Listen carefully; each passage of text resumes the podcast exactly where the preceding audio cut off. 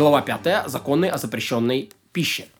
А, объясняется традиция, э, написанная в Торе, не ешь души вместе с мясом, запрещено есть орган, отреза, отрезанный от живого животного. И об органе от живого животного э, Всевышний говорит Ноаху, только плоти при жизни ее, крови ее не ешьте. Запрет. Есть орган животного, э, живого животного распространяется на чистую скотину, дикую тварь или птицу, но не на нечистых.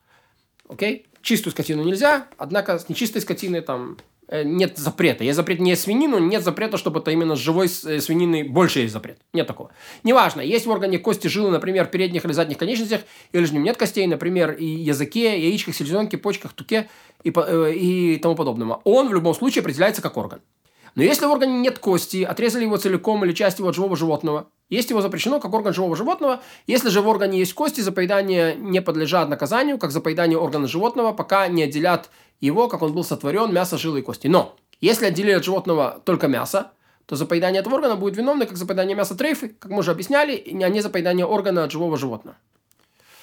А съевшего соливку от органа, отрезанного от животного, порют.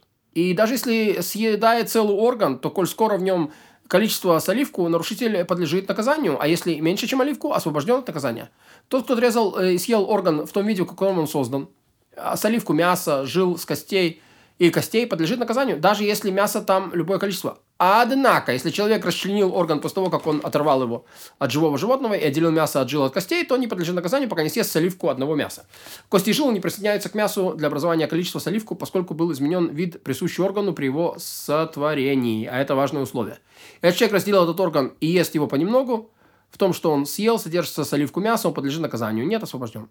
Если же он взял от органа в том виде, как он сотворен, мясо, жил и костей с оливку съел это, хотя куски разделяются у него во рту, прежде чем он проглотит, э, прежде чем он проглотит, наказанию э, подлежит. Если оторвал человек орган от животного, и при этом оно стало трифой, да, подвергается двум наказаниям. За съедение органа живого, живого животного, съедение мяса трифы, поскольку оба запрета нарушаются одновременно. И отрывающий запрещенный тук от живого животного подлежит двум наказаниям. За съедение органа животного и за съедение тука. Если же человек оторвал жир от трифы и съел, его порют трижды. Э, вот. А, за нарушение, получается, двух запретов, которые мы сказали выше, и употребление в пищу трейфы. Потому что, э, да, что-то орган, что-то трейфа. Э, вот. И э, орган трейфа и запрещенный тук.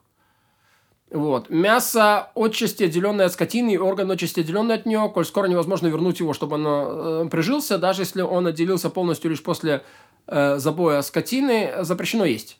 Но за это не порят. А если все животное умрет, этот кусок или орган осматривают как отделившийся от него, поэтому съевшего его порят за поедание органа от живого животного.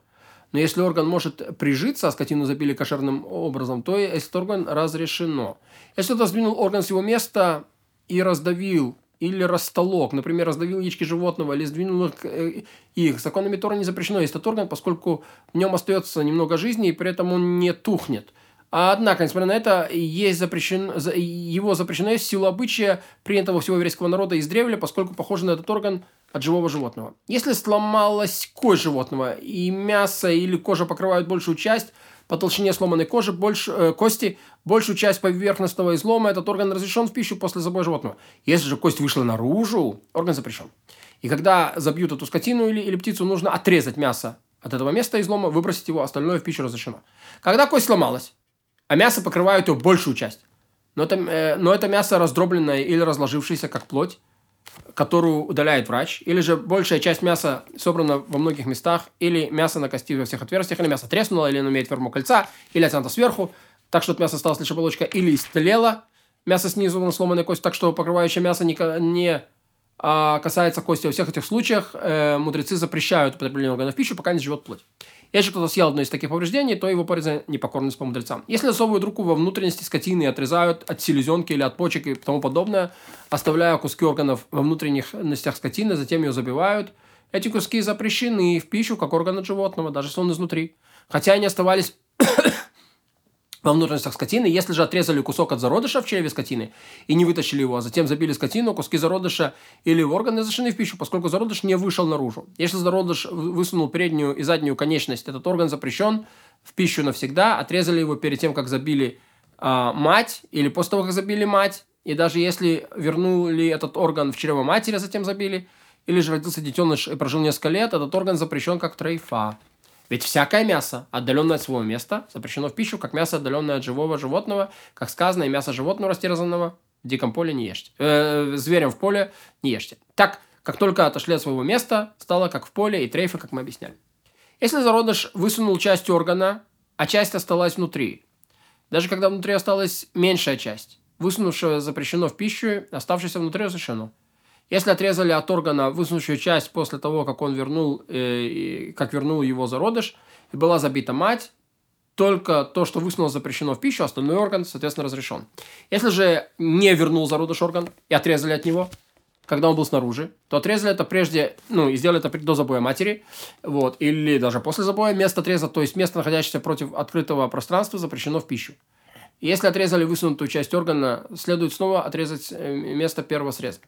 Всякий орган зародыша, который был высунут, отрезан прежде забоя матери, когда он снаружи, это орган от живого животного, и, и из-за его поедания порят, даже зародыш умер после забоя.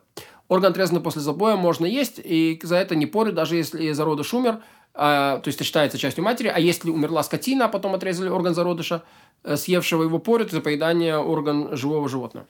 Если зародыш высунул орган, и орган стал запрещенным в пищу, затем родился детеныш, и оказался самкой, ее молоко запрещено в пищу из-за сомнений, поскольку оно образуется из всех органов.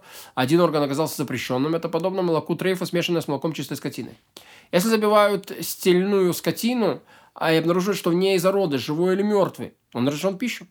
А, и послед тоже разрешен в пищу. Если же вышла часть последа, затем забили скотину, послед был связан с детенышем, то из него, что, то из него, что вышло, соответственно, запрещено а остальное запрещено. Если же последний был связан с детенышем, он весь запрещен из опасения, что этой части вышедшего последа зародыш исчез. А у зародыша, обнаруженного в утробе матери, исчез послед. Такое тоже бывает. Э, то есть, как плацента такая. И не стоит говорить, что если в утробе матери зародыша не было обнаружено вообще, плацента в пищу запрещена. Если в утробе скотины обнаружен живой зародыш, даже когда ему полных 9 месяцев, и он, возможно, выживет, его не требуется забивать. Его очищает забой матери. Если же детеныш вступит на землю, ему нужен забой. Если разодрали скотину или забили скотину трейфу, обнаружили в ней девятимесячного живого зародыша, его требуется забить, чтобы он стал решенную пищу, а забой матери ему не помогает. Если, потому что невозможно сделать шхиту, как бы шхита трейфу не помогает. Если не исполнилось месяцы пребывания в утробе, даже если тогда, когда живой в утробе трейфе запрещен в пищу, поскольку подобен органу своей матери, а она трейфа. Если же зародыш высунул голову и вернул ее обратно, с тем забили его мать, ее забой не помогает, поскольку он подобен рожденному, ему нужно, и его нужно забить отдельно. Кто высунул голову, считается рожденным.